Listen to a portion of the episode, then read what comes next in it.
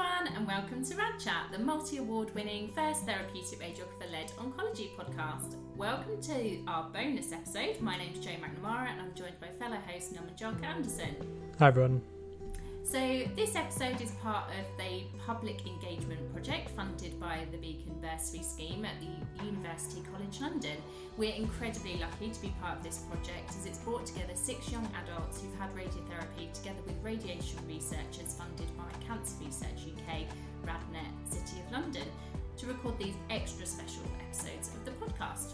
These episodes will give each young adult a chance to share their stories and also have important conversations about cancer research, patient involvement, and research. So, we'd really like to introduce our guests for this evening, which is Elly Hall and Amanda Webster. Welcome both. So, um, let's get started. Elly, would you like to introduce yourself first? Hi, uh, my name's Elly. I am 21. I am currently a student diagnostic radiographer at the University of Exeter, and I've had radiotherapy treatment before. Hi, I'm Amanda. Um, I am a therapeutic radiographer. Um, I am in a split role, so I am a research and development radiographer for half of my week, and the other half of my week I am doing my PhD, um, and that is funded by Cancer Research UK, the RadNet City of London funding that you mentioned earlier on, Jo. Thank you very much. So, Elly, do you want to tell us a little bit about kind of your cancer pathway if you're happy to share?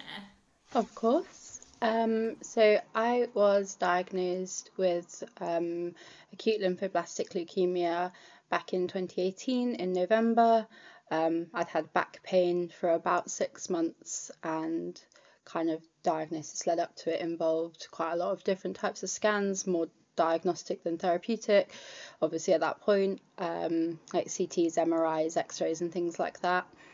Um, I'd then gone on to the normal treatment plan for ALL um, but then we found out in January that it wasn't working properly, and the next uh, treatment was going to be a bone marrow transplant. Um, I then had two rounds of immunotherapy, uh, and then I had a bone marrow transplant in May 2019.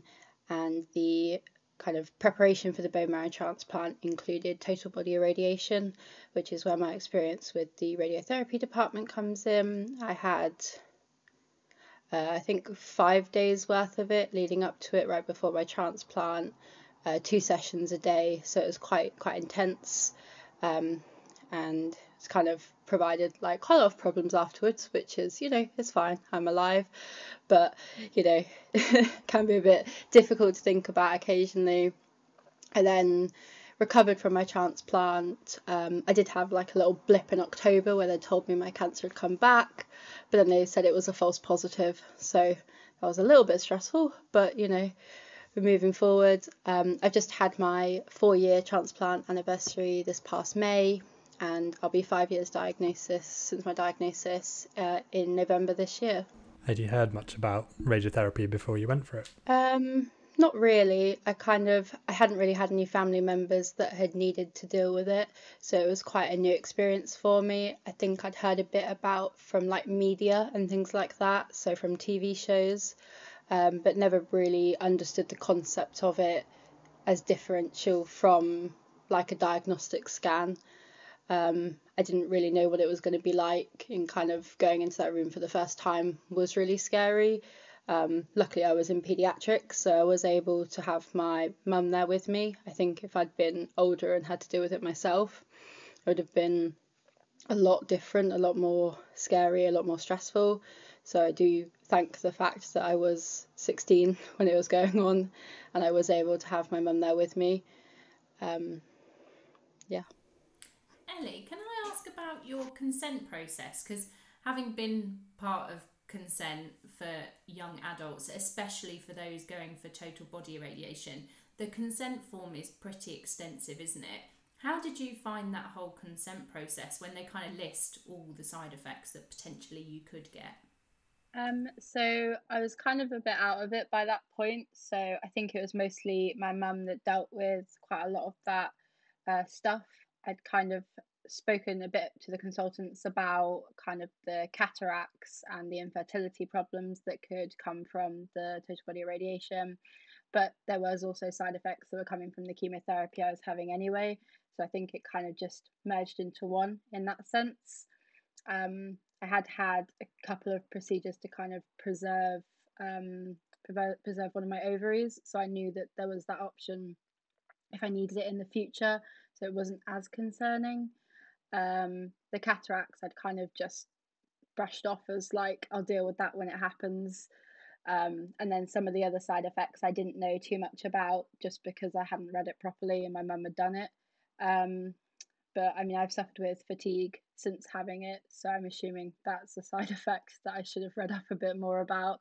Um, but yeah, I kind of I hadn't properly looked into it, so I would say um, I, I do not know fully. I suppose going on from the consent process, do, do you find it different being a younger person going through like the cancer pathway, maybe compared to now having been on placements and seeing other people?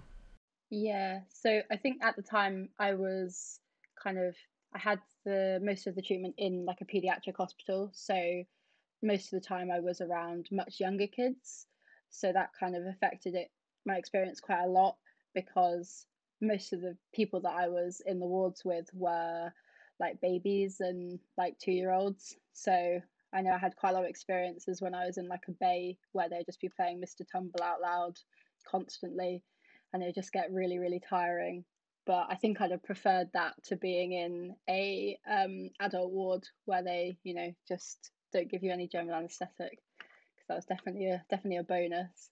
I think when I had my radiotherapy, I'd gone into the adult hospital within Bristol, and it was quite weird going in there and then suddenly just seeing quite a lot of older people.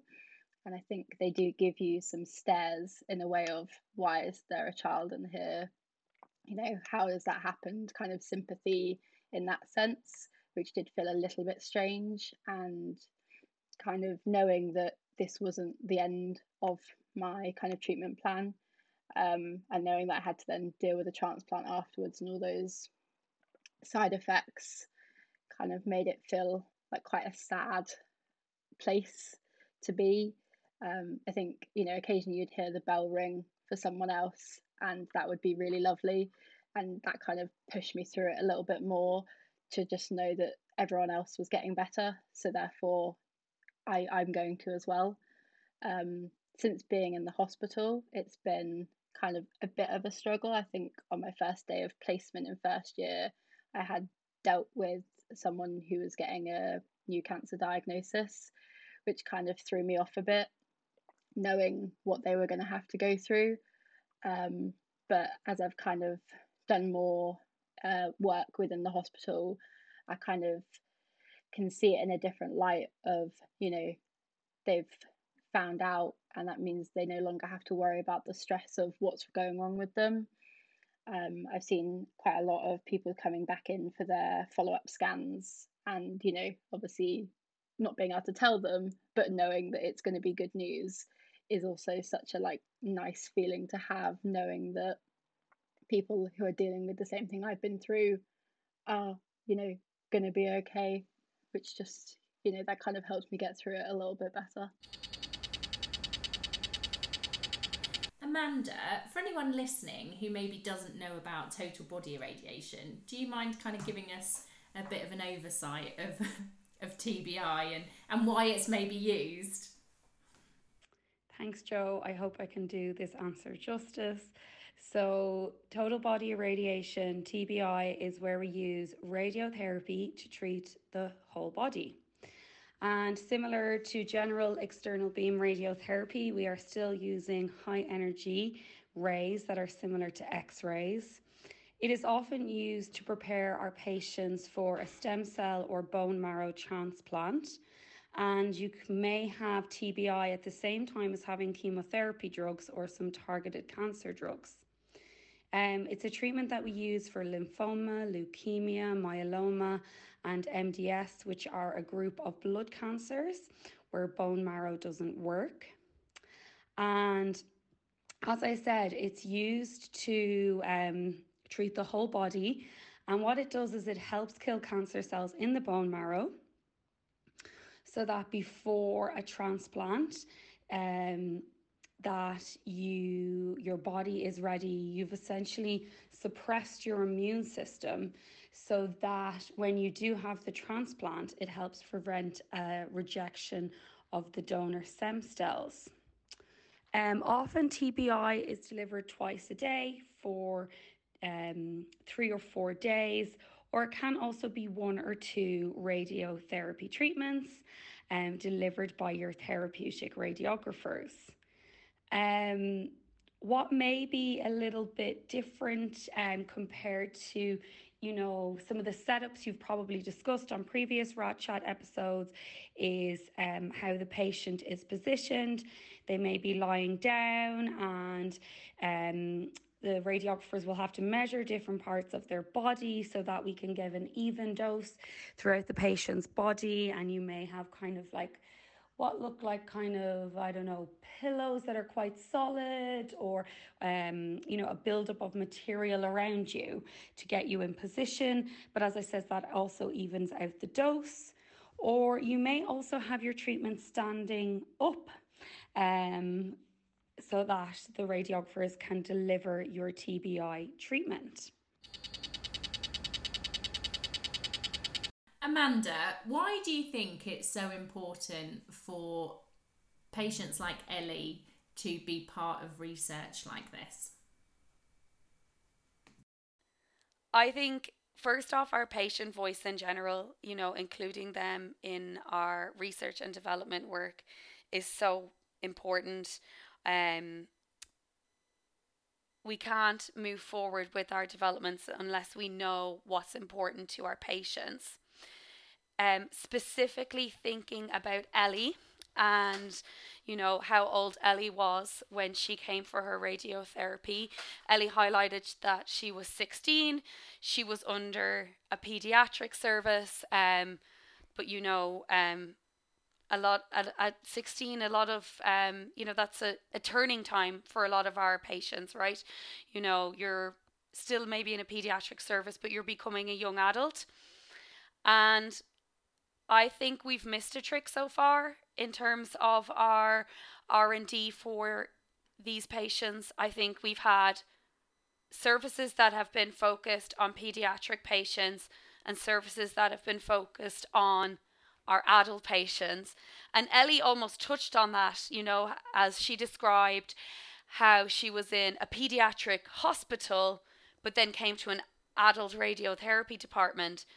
And I just couldn't stop thinking when Elly was telling her story, we need to we need to do more. There is a gap here, and research and development is all about um, filling a gap. Um, and I think it's so important that we listen to um, basically people who are brave enough, like Elly, to tell their stories firsthand, and we go from there. We don't just listen to their stories, we start to integrate them, we start to change our services, and we start to grow and develop in the services that we can offer um, this very unique and special cohort of patients. Why do you like clinical research, Amanda?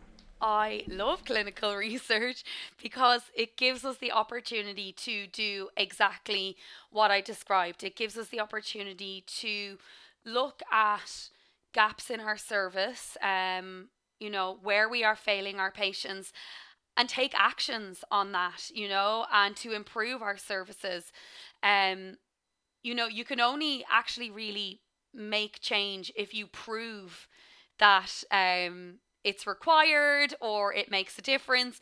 And research does that. You know, the fundamentals of research allow you to um, highlight a gap in knowledge, um, undertake a process whereby you can improve it and then have the data whether that's quantitative and or qualitative to prove yes this is better and then you can go to your hospital your center and say i've done the research this is what was lacking this is what we need to do to improve it and these and then you can make real evidence-based changes for our patients I think something you said there, Amanda, is absolutely key. And maybe for the general public, they won't be aware of this, but we do need evidence to make changes.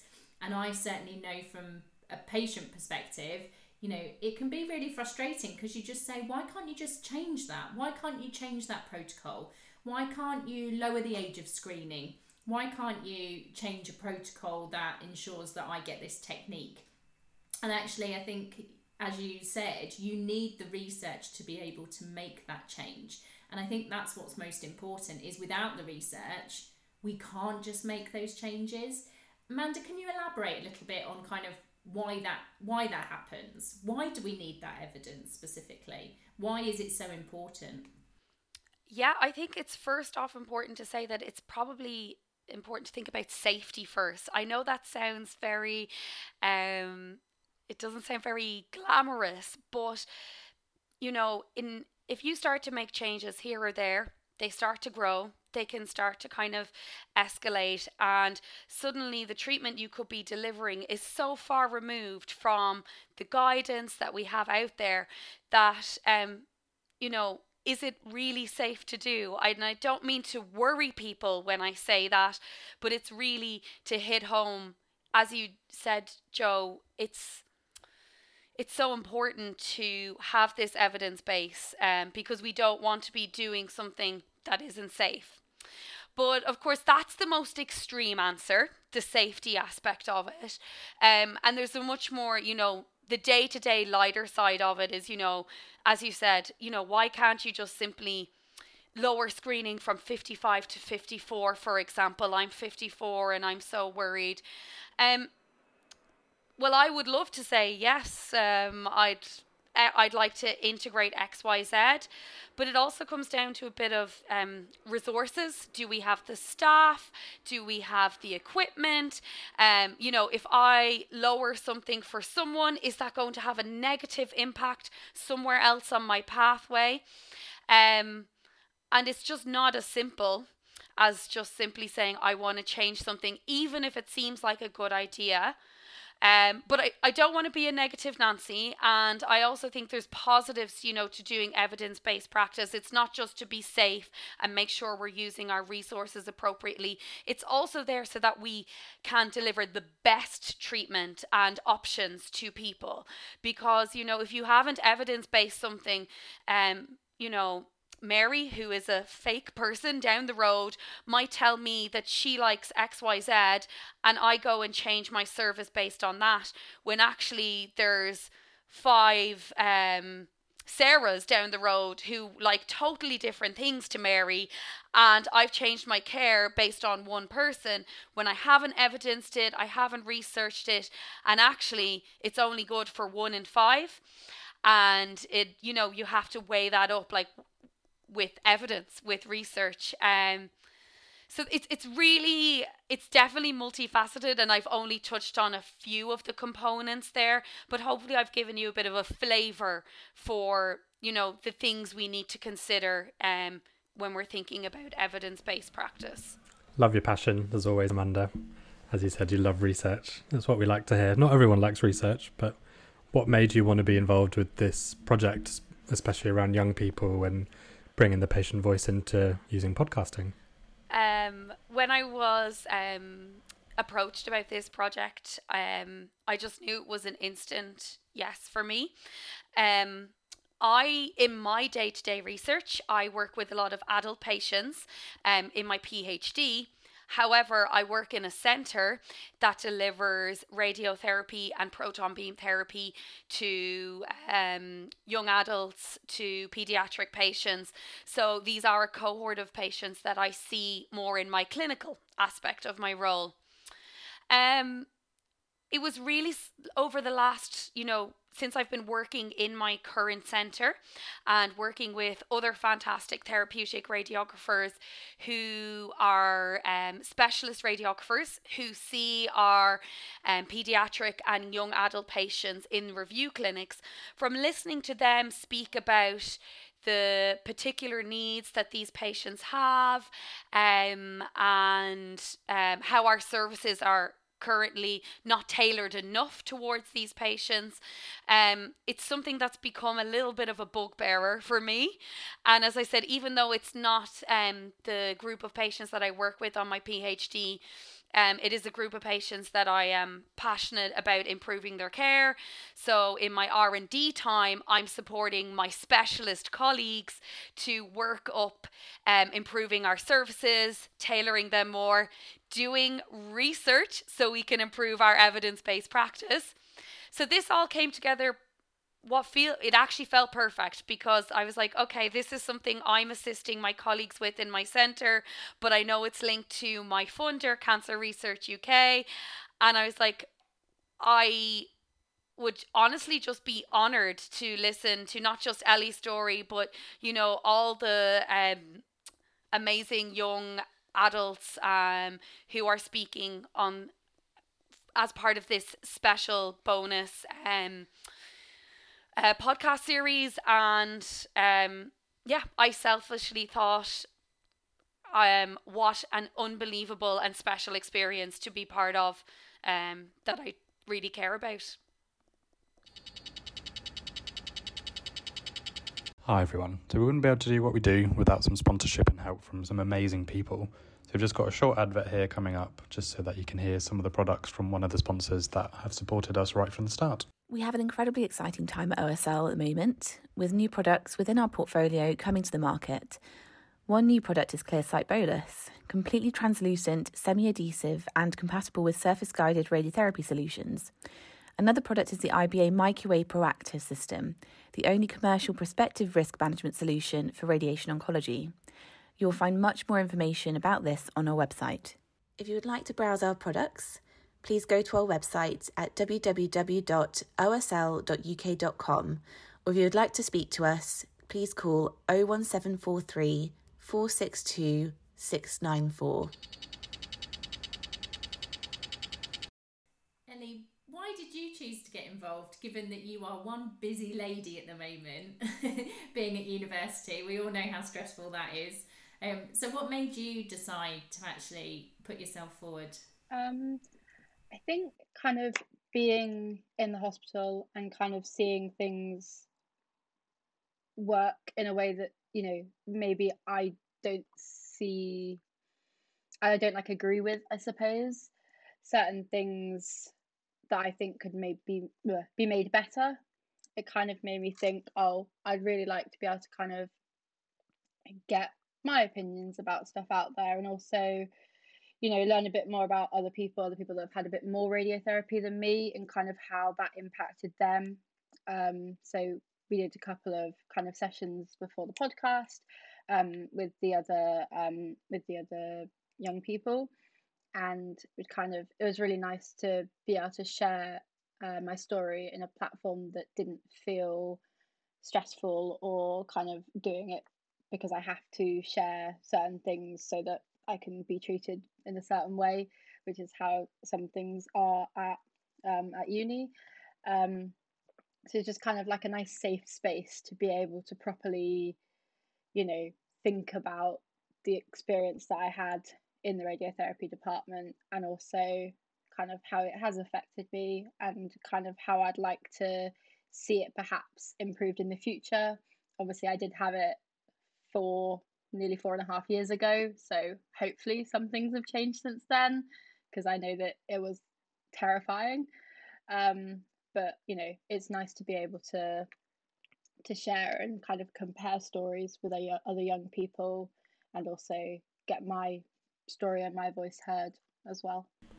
Elly, you've mentioned about your emotions of how you've, I suppose, processed or coped with the diagnosis, the treatment, and now the follow on you've kind of mentioned or maybe brushed off if you want that it's fine how you have felt and things like that what is it that we should really be hearing from your voice in this because obviously being part of the diagnostic pathway that's a very crucial step for any person going with any sort of disease but i mean you were 16 you go through 16 to 18 we experience lots of changes lots of different stimulus and then coming into university settings but yeah, I suppose so. Moving forward, processing your emotions and now taking it into your day to day.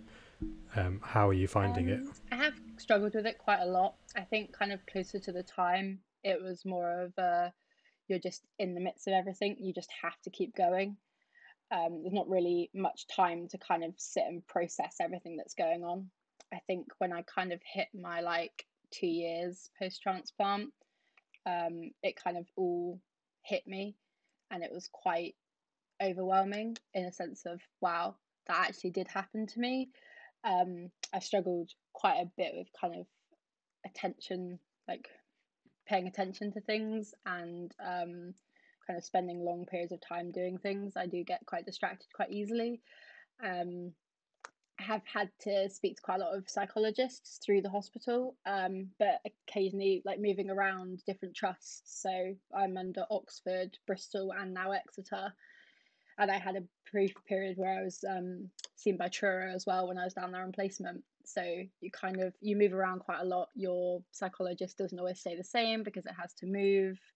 Um, I have had to use a couple of the mental health services down in Exeter just because I've been struggling some of the side effects from my treatment involved um, obviously the infertility, so you have to take HRT for that, uh, or hormone replacement therapy, um, which uh, at one point I was actually on double the dose that I should have been on, which completely messed up all of my emotions. Um, and that was in my first term of uni, which was you know just all the emotions at once. Um and i struggled quite a lot with that. But then as soon as kind of my meds were sorted out it did kind of get a little bit more back on track. Um obviously if that i hadn't been through the treatment i wouldn't have had to deal with that in in a way of like you know the, the heightened emotions so it has been quite a struggle and you know occasionally i'll think oh every bad thing that's happened is all because of that and you know it, it is you know, it is a struggle dealing with it, but I've kind of worked on a way of keeping busy, which kind of means that I don't have time to think. So that's why I'm constantly doing things uh, over the summer. Haven't really had any time off just because if I'm just pouring myself into what I'm doing, it kind of, you know, I don't have to think about anything that's happened.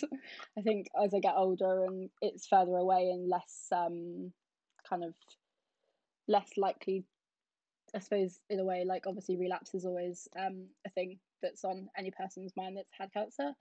Um, you know, as I get further away from my treatment, it's less of a possibility. And I think the further away I get from that, and the more that I just have to focus on my life now as a person recovering, um, gives you more time to process and more time to actually think about it and deal with it. So I'm hoping these next couple of years I'll do a proper proper thought process, proper proper actually delve into it with um some kind of mental health support team and you know kind of you know sort myself out I suppose. Offered any psychological support as you were going through treatment? Um, I was, yes. Um, I think at the time it was quite difficult to think about um, so I did refuse it at the time. I think uh, I don't think I actually used it until I was maybe like a year post transplant. I think I used some of the um, teenage young adult. Um, I think they might have rebranded it, but there was Teenage Cancer Trust, I think, which is now Young Lives versus Cancer. I did use um, one of the support workers through there just to kind of like vent all my problems to. Um, but I did find my psychologist that I was kind of given in the paediatric hospital was kind of more suited to working with younger children. So it's quite hard to convey my problems in a way that you know I was actually able to verbalize them properly, which I think might have, might have been a problem. I think um, it was on that kind of thread. I um, was wondering if I could ask you a question, if it's okay. It is linked to that. Um, and sorry to interrupt. Um, so one of the main reasons I wanted to partake in this is I also, you know, I wanted to get radiographers thinking about how we can develop our service for um, our young um, adult patients, our young people. And Elly, so you mentioned you didn't avail of services, uh, psychology services at the time. But you also mentioned earlier on that you really liked the group forum that we've been having as part of this podcast offline. And I was wondering, do you think that's something we should maybe think about um, offering? So something not throwing you into when you've got treatment going on, etc. And psychology might sound so extreme and just too much to add to your plate. Do you think there's maybe other initiatives that we could be offering our patients? Um, yeah, definitely. I think kind of being able to kind of have like a support network of young people going through the same thing as you is, you know, kind of what helped me on the other side of my transplant. Um, the TYA team at the John Radcliffe and Churchill in Oxford are excellent at this. I would say, um, am I allowed to say names?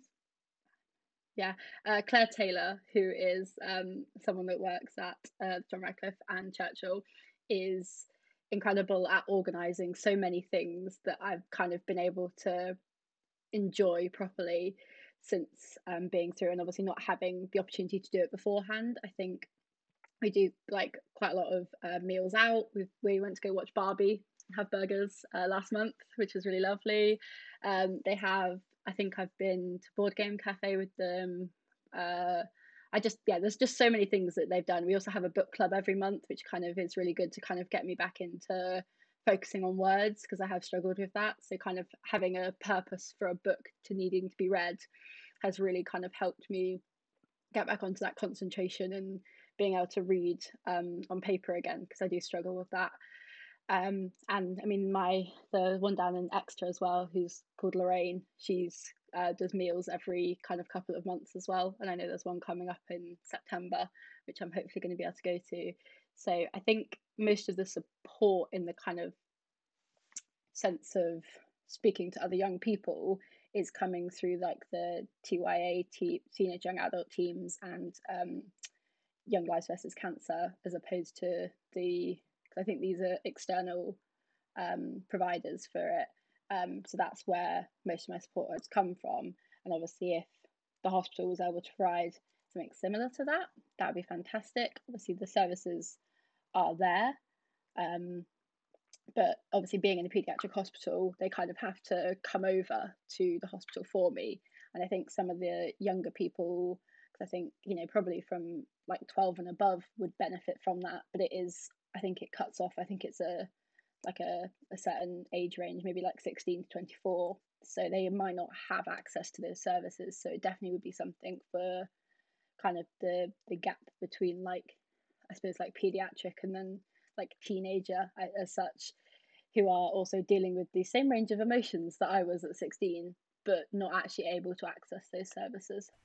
It's a really hard age, isn't it? Because it's very different having a son who's 12 I know that he wouldn't necessarily choose to socialise with someone younger, and also vice versa. He's got 14 year old friends and they will play online, but socially they wouldn't necessarily play together.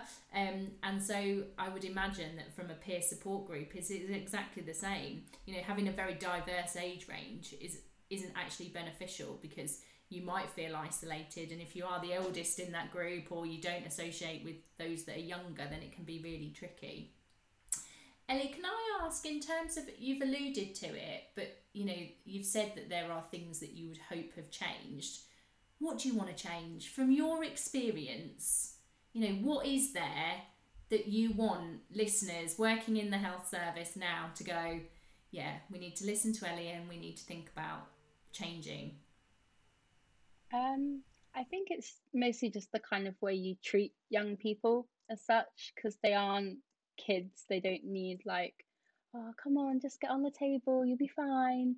You know, don't worry about it, it'll be quick. But then also with adults, I think there is there's kind of been like a slip of like I know I see it in the diagnostic department in just you know they're an adult they can deal with it. So it's kind of like making sure that even adults, I suppose, are still treated in a way that kind of you know they're terrified they're scared you know this is a quite a big big thing going on and you know letting them kind of hear reassurance but also not in a kind of babying way i think um so kind of I mean going into the radiotherapy room, I think it was quite just like right, you're going to go on the table, it's going to spin around. Um, yeah, if you need anything, just like shout, I guess. So kind of, I don't know, maybe just seeing it beforehand would have been really lovely. I know some hospitals are starting to offer like a, um, you know, you can see the radiotherapy room before you actually have it, which I would have really liked to offer, but no, really like to have been offered.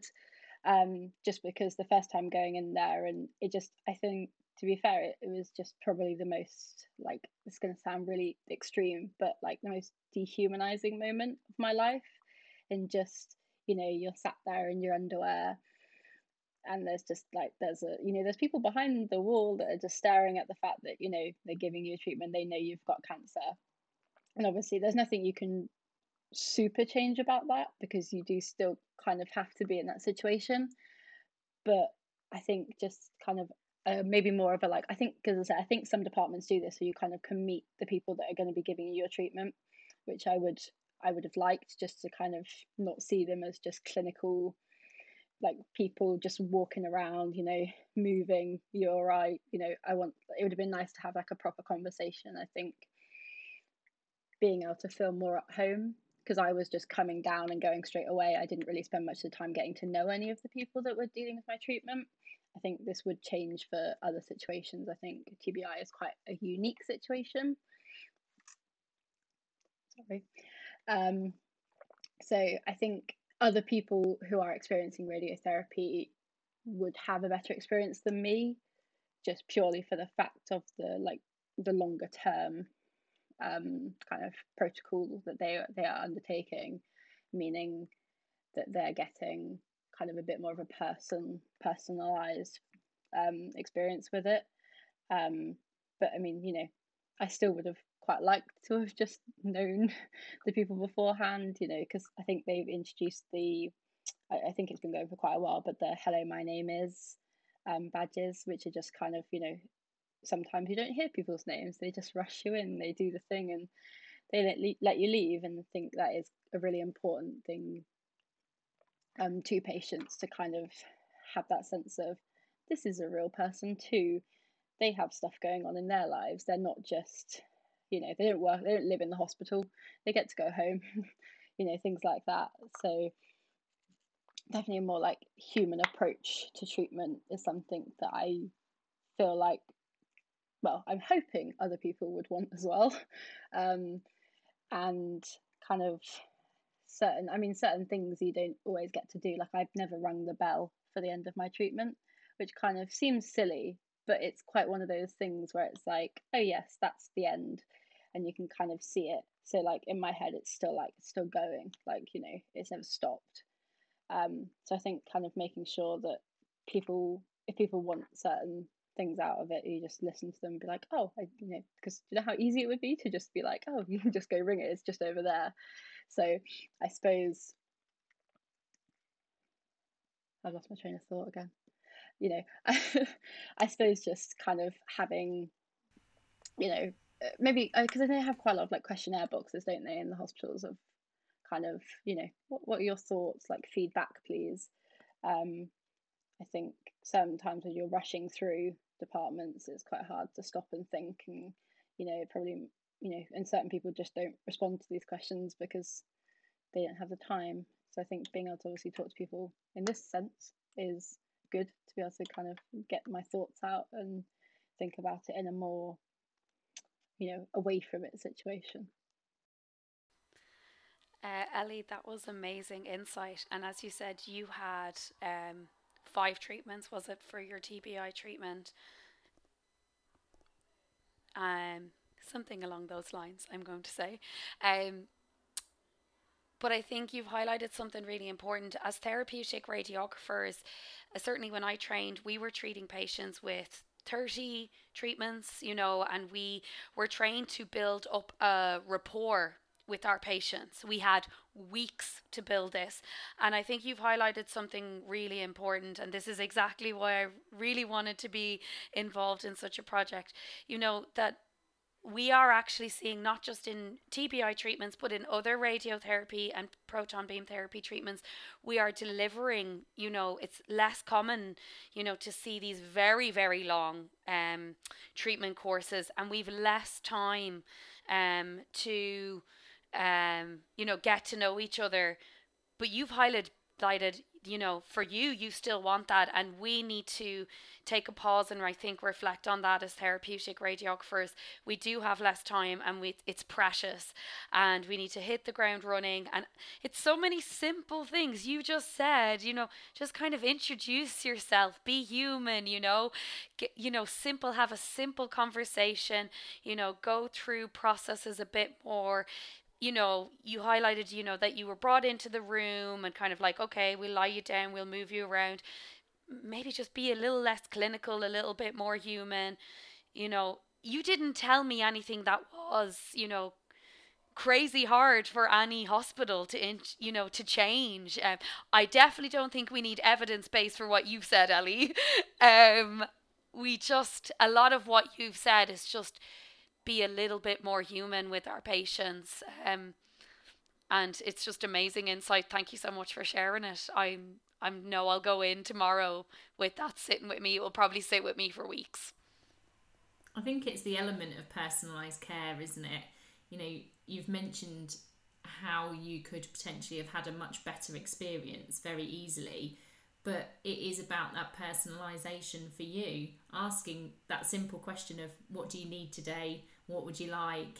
How can we make your experience better? How was your experience? You know I, I definitely think more people now would benefit from saying to their patients how have you found radiotherapy today? Do you have any questions? Is there anything that we need to do differently tomorrow?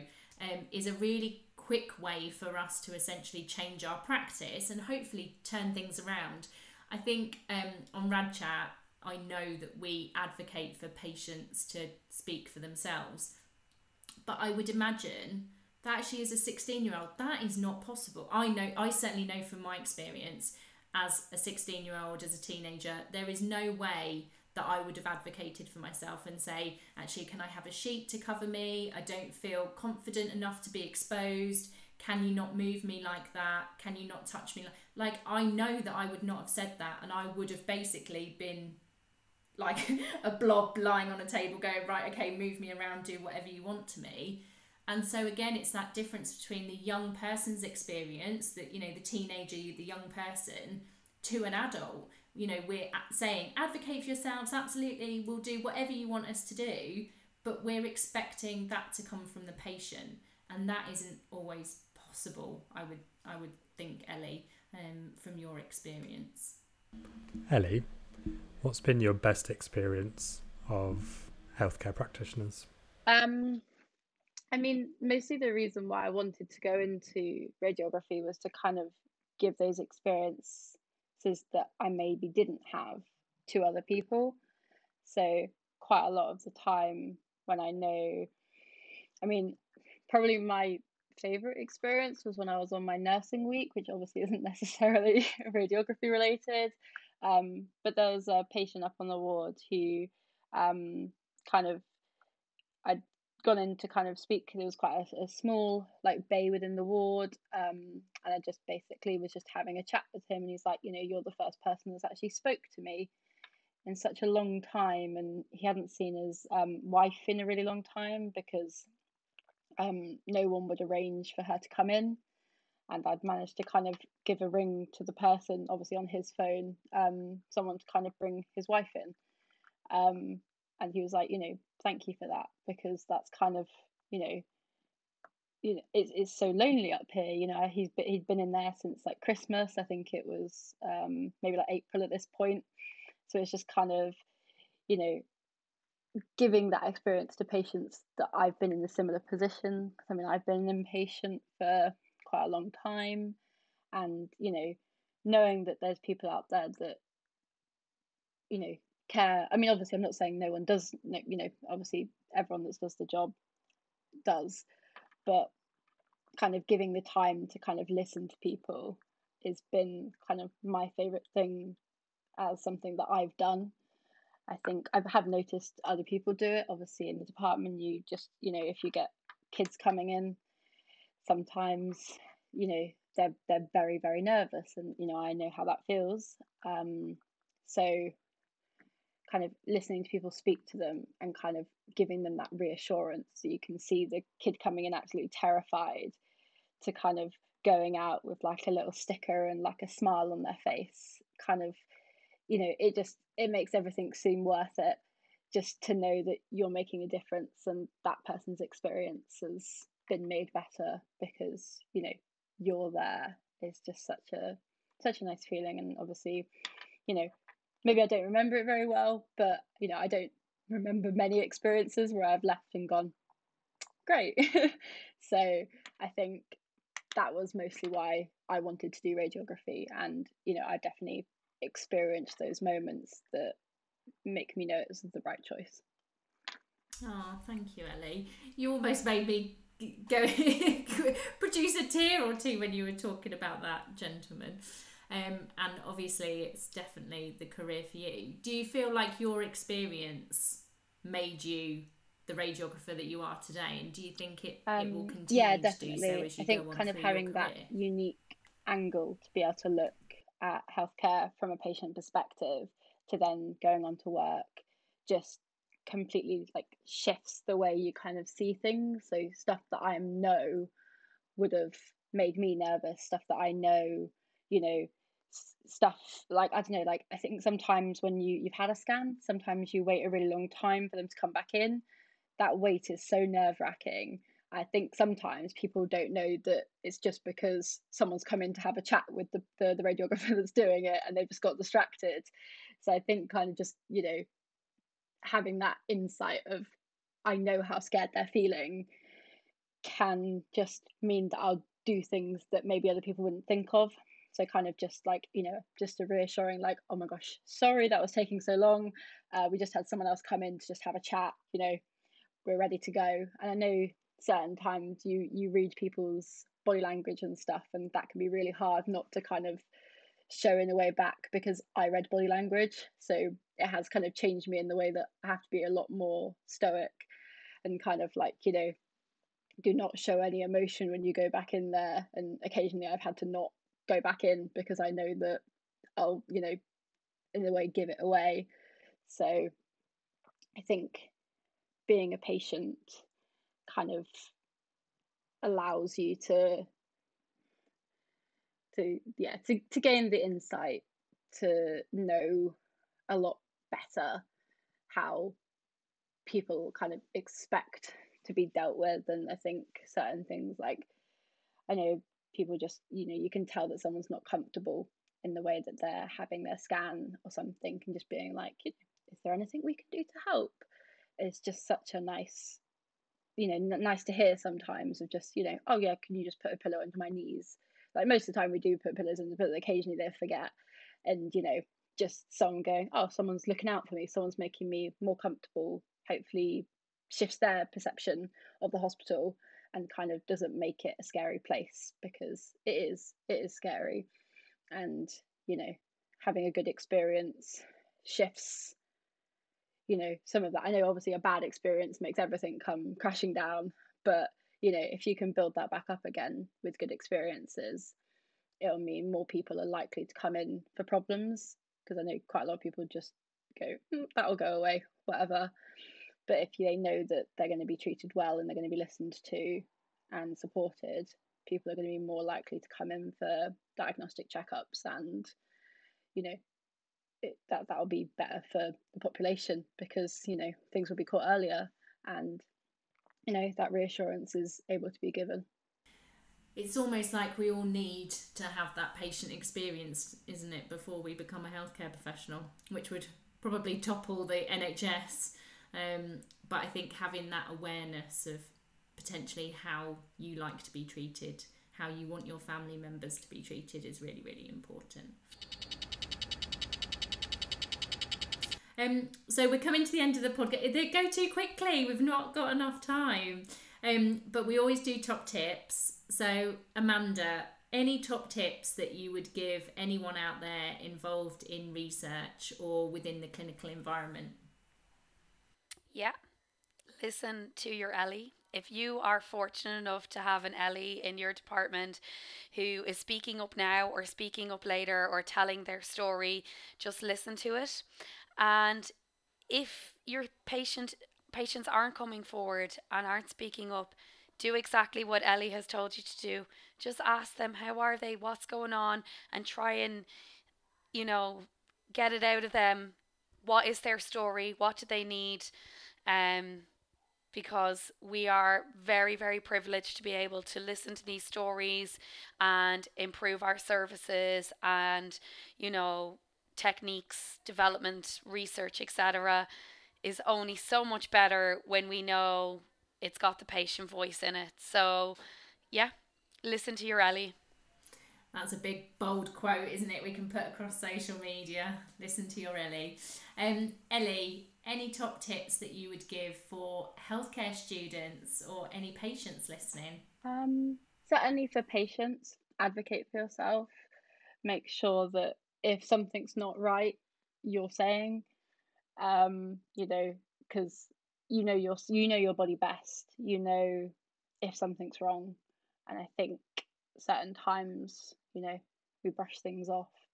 So it's definitely, you know, definitely advocate for yourself in that sense. I think also making sure patient wise again, if there's any support networks with other people um, from your hospital or trusts, um, you know, join them. Just make sure that you're kind of you've got a support network because it can be a very isolating time.